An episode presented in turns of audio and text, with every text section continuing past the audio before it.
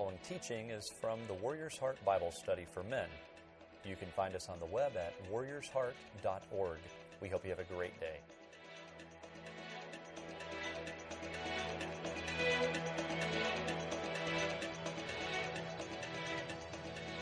Thank you for your kind words. I'm reminded of the guy that got introduced um, in uh, speaking situation like this, and he was introduced as the CEO of a Fortune 500 company uh, making his fortune in oil. And he said, Well, he said, just in the interest of accuracy, you need to know I'm not the CEO, I'm actually a middle manager. It's not a Fortune 500 company, it's a small family owned company, and it wasn't oil, it was coal. So, you know, uh, don't believe everything that, that you hear. Uh, uh, when I got up to come up this morning, it reminded me of my youth director days. We, uh, we had a thing very similar to this for the students, and we called it Secret Service because basically to be a part of it, it was by invitation only. You came for a Bible study before school, it was about this time. I would bring donuts up, and the kids, we'd have Bible study, but to be a part of it, you had to have a service project, much like y'all do, and you couldn't tell anybody about it. So it was totally under the radar. It was secret service. And unfortunately, my secretary put it as a line item to buy the donuts in the budget. And so at the big church conference, one of the deacons go, Why are we giving money to the Secret Service? I don't understand that. And so it was no longer secret. Uh, but anyway, great time, seek God early in the morning. Uh, Exodus 3, I was at the men's retreat, and went to Pastor Greg's small group, and he, uh, or his, his breakout, and you know, he talked about his book, Finding God's Will, which was based on the life of Moses in Exodus. And uh, as I sat through, you know, he's such a great teacher, and I, I sat through that, and I said, well, basically, that's what I'm going to be doing for Warrior's Heart in a couple of weeks. He goes, Well, here are my notes. I go, No, I've got, I've got, I've got the notes, but we're on a similar theme here.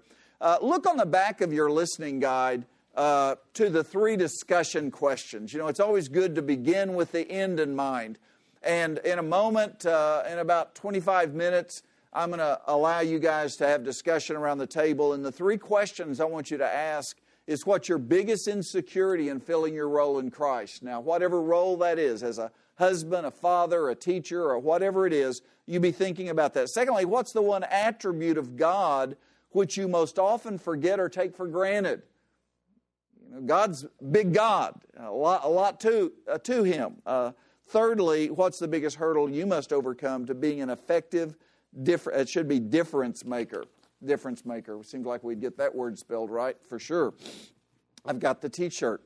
So, um, as I begin to look into Moses and uh, his call, his life, what we learn in Exodus, the, the third chapter, um, I knew that he was regarded by the Jews as the greatest leader in the Old Testament. Now, that's, that's a big statement uh, when you think of Abraham, when you think of Joshua, when you, you know, on and on and on, David, Solomon. Uh, but the, the Jews generally consider him to be the greatest leader in the Old Testament. Uh, the thing that kind of struck me was how he is linked to Jesus in the New Testament. In uh, Revelation 15 3 and 4, a striking verse. In heaven, praise at the throne, it says, They sang a song of God's servant Moses and of the Lamb. Now, when you're mentioned in the same sentence with the Lamb of God, Jesus Christ, who takes away the sin of the world, that's pretty good company.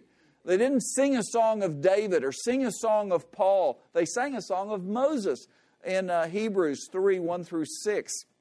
It gives the superiority of Jesus over Moses, but the very fact that Moses is in the conversation, it's not the superiority of Jesus over for instance, King Saul or, or, or Adam or any other character that you have in the Bible. So Moses has some pretty high company here. And so in his call in Exodus, the third chapter, well, first of all, I, I wanted uh, just to, by way of introduction to, to talk about some links that may not be all that apparent between Jesus and Moses. Uh, if you look on your listening guide, we've got some blanks there. First of all, both were of the priestly line.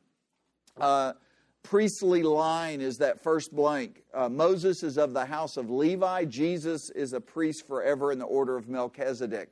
Uh, Peter calls him our great high priest. So uh, Moses and Jesus were both of the priestly line. Secondly, they were both threatened as children, uh, as babies. Uh, you remember uh, the, the, the, blank there is threatened. Um, you remember Moses and the bulrushes uh, brings back great memories when I was a little kid. Before PowerPoint, before marker boards, you had flannel graphs. Does anybody have any idea what a flannel graph is? Okay, some of you I mean, at Bowlegs, Oklahoma, that was high tech stuff, was a flannel graph. And, and I, you know, I don't know that it was the very first Bible study I ever heard, but the, the you know, very creative, crafty teacher, you know, she puts up this blue, this uh, brown piece of flannel on a board and then puts a, a, a, blue strip across it, and that's the Nile River. And then there's some greenery, and that's the bulrushes. Then there's this little ark, and that's Moses. And then the princess comes down, and I can remember all that. I mean, I'm a visual guy anyway, but uh, uh, the flannel graph reminded me of Moses being threatened as a child. What did Pharaoh say? We're going to kill all the baby boys of the Hebrews. What did uh, Herod say? We're going to kill all the baby boys in, in Bethlehem. So uh, there is that connection. There, there was a miraculous rescue. Uh, the princess in uh, Exodus 12 6, uh, and then the angel that comes to, to uh, Joseph and says, uh, you got to get Jesus out of Dodge or Bethlehem, as the case may be, or Nazareth. You know, uh, you, you got to get Jesus onto Egypt, and so there's this miraculous rescue. Uh, both are proclaimers of a new covenant. Both are proclaimers of a new covenant, and, and honestly, probably why you have Moses and Jesus so closely linked is Moses was the great lawgiver. Uh, he, you know, he gave the top ten. Uh, they, they, were Ten Commandments. We tend in modern culture to think of them as ten suggestions or ten good ideas, but they were actually Ten Commandments.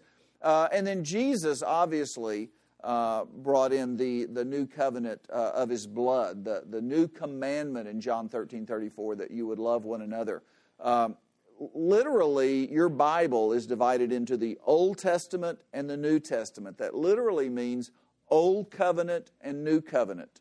And so Moses is the poster boy for the Old Covenant. Jesus is the institution of the New Covenant. Uh, letter E on your listening guide uh, a deliverer of people in bondage. Um, the Hebrews had been in slavery 400 years, physical slavery. You know the story. You've seen the, uh, you've seen the movies. Uh, but the, the Bible says Jesus also delivered those who were held captive that we are in fact slaves to sin. So both of them are deliverers of people in bondage. Um, then the establishment of a new nation. Moses literally established Israel as a nation. Jesus established Christians as a kingdom of priests. And then finally, they sacrificed their lives. Uh, Moses sacrificed his life for Israel. Jesus uh, on the cross sacrificed his life as a ransom for many. So there are a lot of, of parallels between these two, which ought to put Moses on our radar. We ought to go back and take another look at, at Moses and say, okay, what is there about this guy? What can we learn? And he has a rather inauspicious beginning in, uh, in Exodus 3. Um, tried to kill a guy in Egypt, gets banned uh, to the land of the Midianites. Um, uh, now he's kind of the backside of the desert and he sees this burning bush. Greg uh, does a, a great uh, chapter about you know examining the bush, approaching the bush, uh, investigating the bush. He talks about God's call. Uh, I want to really zero in on the three questions that came out of this that I think are three questions that every man should ask on a regular basis. This is not just something you get an answer to when you're 12 years old and it does it for the rest of your life. You need to ask these questions. Number one, who am I? Who am I? Um, I'm, not, I'm not a counselor. I'm not a, you know, uh, we're not going to go into psychotherapy at this point. But I, but I think it's interesting that his first question of God, who am I that I should go to Pharaoh? What, what's your big question today? Who am I that my wife should love me? Who am I to raise this family? Who am I to do this job that I've got to do at work today? Satan is the deceiver, he is the liar, he is the destroyer, and he's always going to attack your personhood and who you are. You're not strong enough, you're not good enough. And, so Moses said, Who am I should I I should go to Pharaoh? Because I'm slow and hesitant of speech. That was an interesting thing. We don't have any record. You know, God gave Aaron to, to help backfill that apparent need of Moses. We don't have any record that, that Aaron ever did a public speech.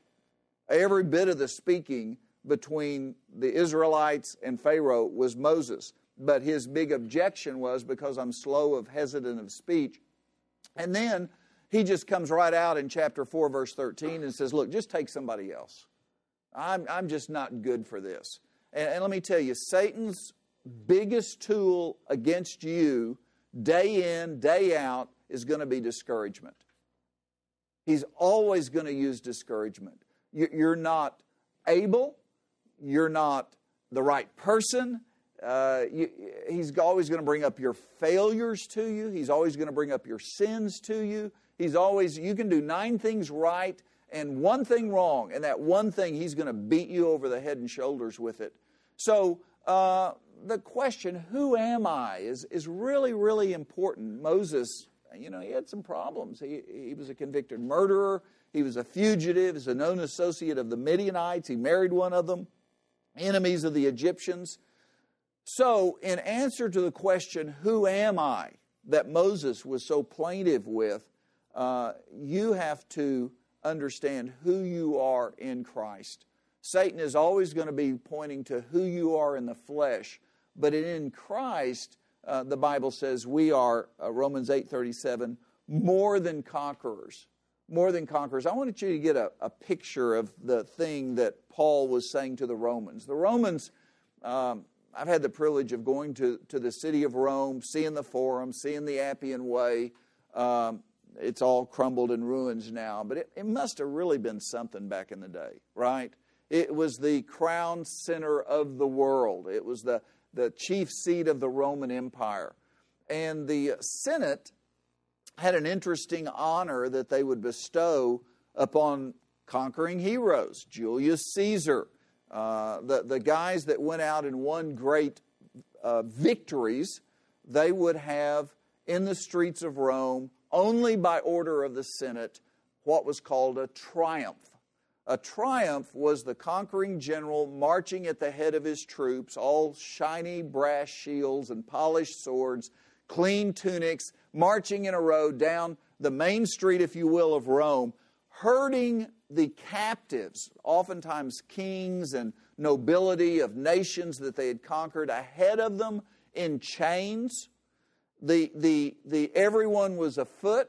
The crowds were, you know, confetti and streamers and, and, and hailed. I mean, this was by order of the Senate. They were to proclaimed, uh, a, a, a, they were, this was the pinnacle of a military political leader in the Roman Empire. They were the only ones riding on a chariot, um, four horses pulling the chariot, screaming crowds, proclamation. This is their day. Forever and a day after this, they're, they're, they would be called Julius Caesar the Triumphant or the Triumphator. Uh, it's interesting, uh, in one of the uh, accounts of that, they said that a slave was in the chariot next to the honoree, whispering in his ear, You are not a god, you are a man. You are not a God, you are a man. And that's, that's the, the emotion that went into this. They, they, they realized we're making such a big deal about this guy that we don't want him to think he's actually one step higher, and, and the, the God, God smote him, so to speak. So the slave, that was his one job in the triumph. Now, that was a Roman triumph. And I'm sure that image was in Paul's mind when he wrote these words that, listen to this, men, in Christ, you are more than a conqueror. The, the greatest accolade that the Roman Empire could give a person, you are more than that in Jesus Christ. And so, so when Satan comes against you, tack, attacking your manhood, uh, attacking your ability to do what Jesus says, and he comes to deceive and destroy and cause doubt and discouragement, you remember who you are in Christ, not who you are in the flesh. Second question. Second question uh, is first was who am I? The second is who are you? And that's God. He said, and when the Hebrews ask me, what is his name? What should I tell them? What should I tell them? Who are you? And I think it's a question, hopefully, that you will continue to peel back like an onion and find layers and layers and layers of who God is in your life. Now, the Hebrews were captive in a culture that, that had lots of gods. In fact, if you look at the, the 10 plagues, the 10 uh, uh, judgments upon Egypt, every one of those was aimed at a particular god that the Egyptians held sacred. Uh, even to the, the, the, blotting out of the sun, when the sun, uh, you know, the frogs, the, the, the, the cattle, all, all, of these were held sacred, and we found temples and idols and shrines. And, and if you look at it, the, the ten plagues are, are basically God, Yahweh, uh, I am that I am, is saying to the Egyptians, you worship a frog? Let me show you what I think of frogs. You worship the Nile? Let me show you what I think of Niles. You, you worship you know, a, a bull? Let me show you what I do with bulls. And, and so it was the, the, the triumph of God over all of these different, uh, all, all of these different gods. So in answer to who are you, um, um, Moses uh, understood that he saw uh, that he was going into uh, a uh, uh, he had to have a complete understanding of who God was and what God could do in Christ, we've got to have that same understanding. Every day, you ought to have a little bit more of a revelation of who is God in your life and what He does in your life. Guys, the, the, the battle that we face today is probably not good versus evil. It's not Democrats versus Republicans. It's not even the temptation that you face of should I give in or should I not. Those are all battles that we face. But the huge cultural battle that we face today in America is truth versus falsehood. Jesus said, I am the way, I am the truth, I am the life. No man comes to the Father except by me.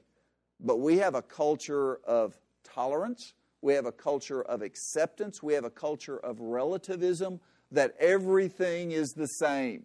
And so I mean, I'm going to start preaching in a second, Eric, if you don't, if I don't stop. But we see in our culture, I mean, used to be tolerance was if my neighbor practices Santeria and kills chickens on his lawn, I just kind of look the other way and say that's his deal. Culture today is I've got to go out and applaud my nature, my, my neighbor killing chickens, and even go kill some chickens myself just to show him that there's no, no you know, frown upon him.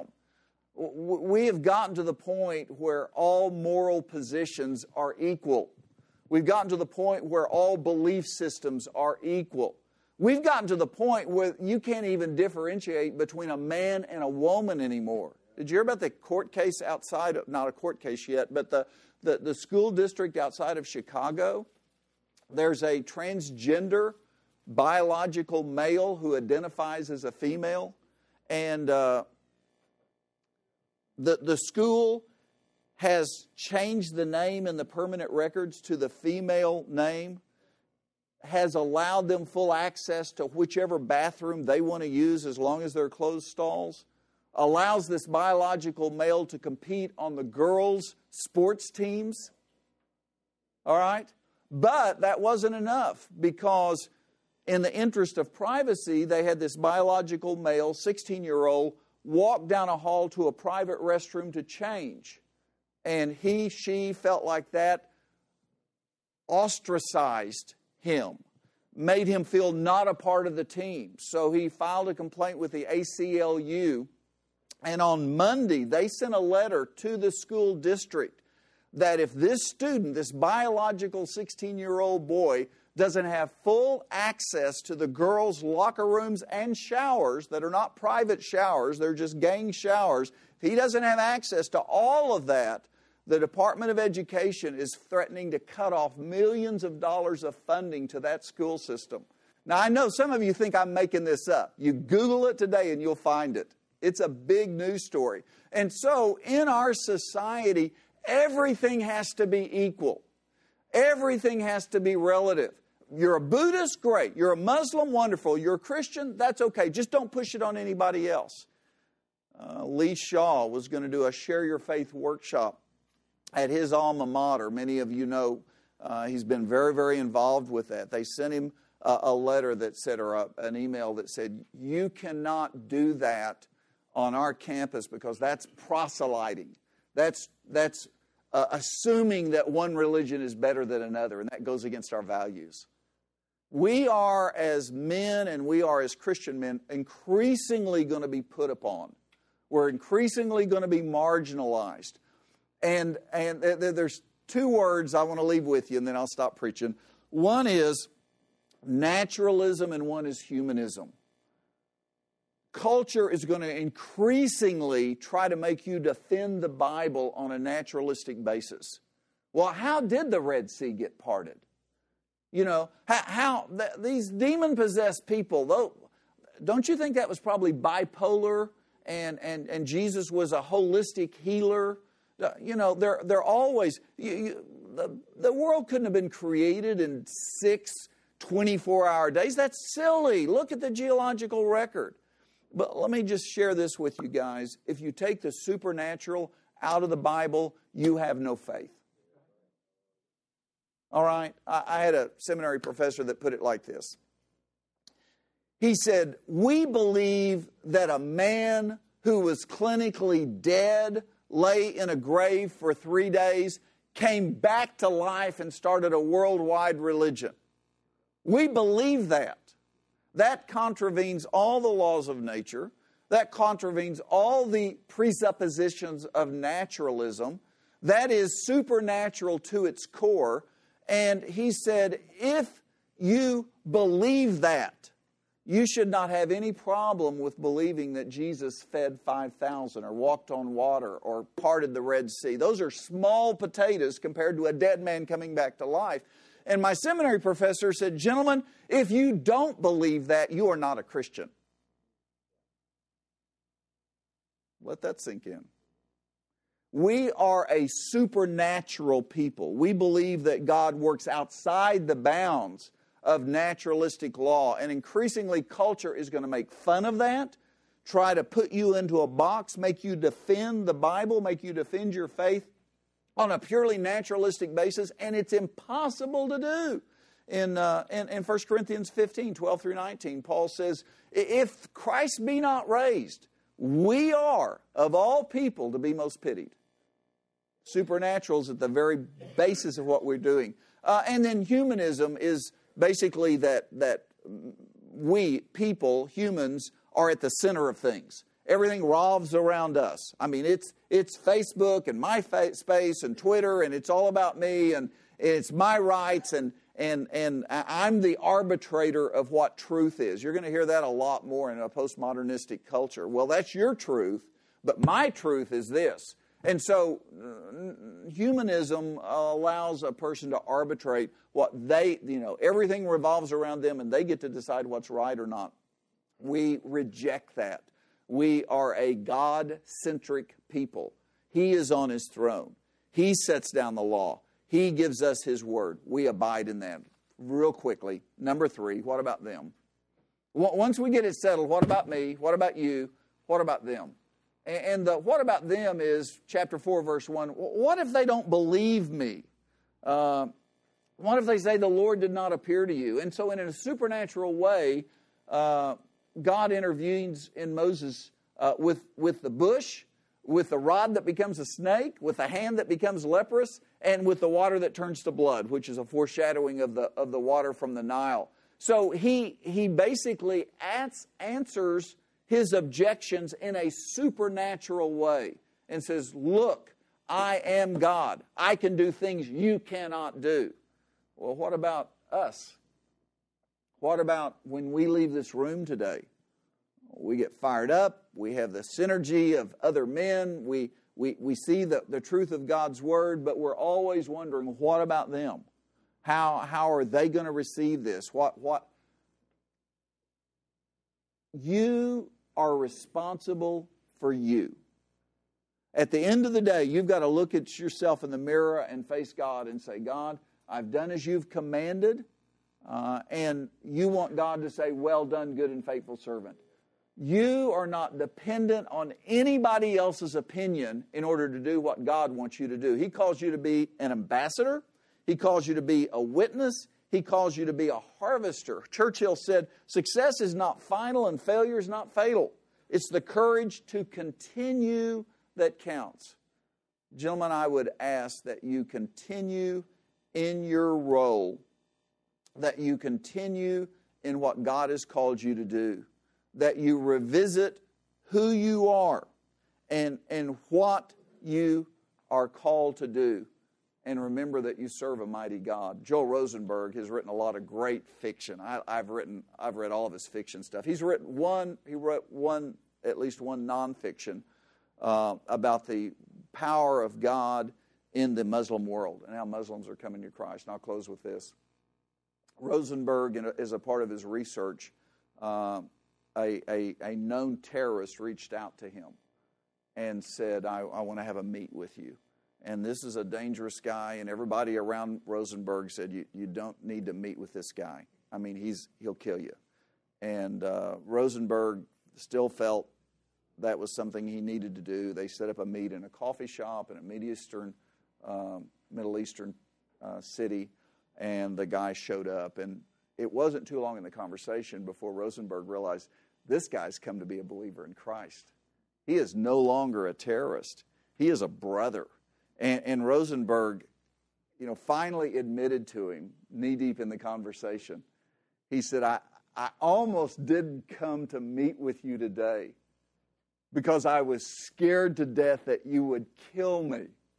And without breaking a smile, the guy looked at him across the table and he says, Good you didn't meet me a year ago.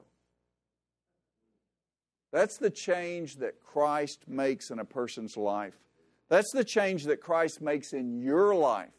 You don't have to be in doubt of who am I. You are more than a conqueror in Christ. You don't have to be in doubt of who He is. He is the great, mighty God, supernatural, not confined by the laws of this world. And you don't have to ask, what about them? They can mock you, they can jeer you, they can defriend you on Facebook. Doesn't matter you be, uh, you be, um, you continue in the call that God's given you and be faithful to that. Let's pray. Father, we thank you so much for the word that you gave to Moses.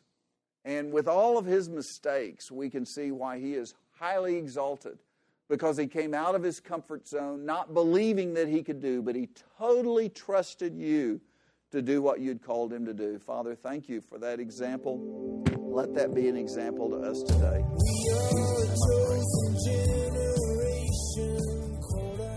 Thank you for joining us on this week's podcast.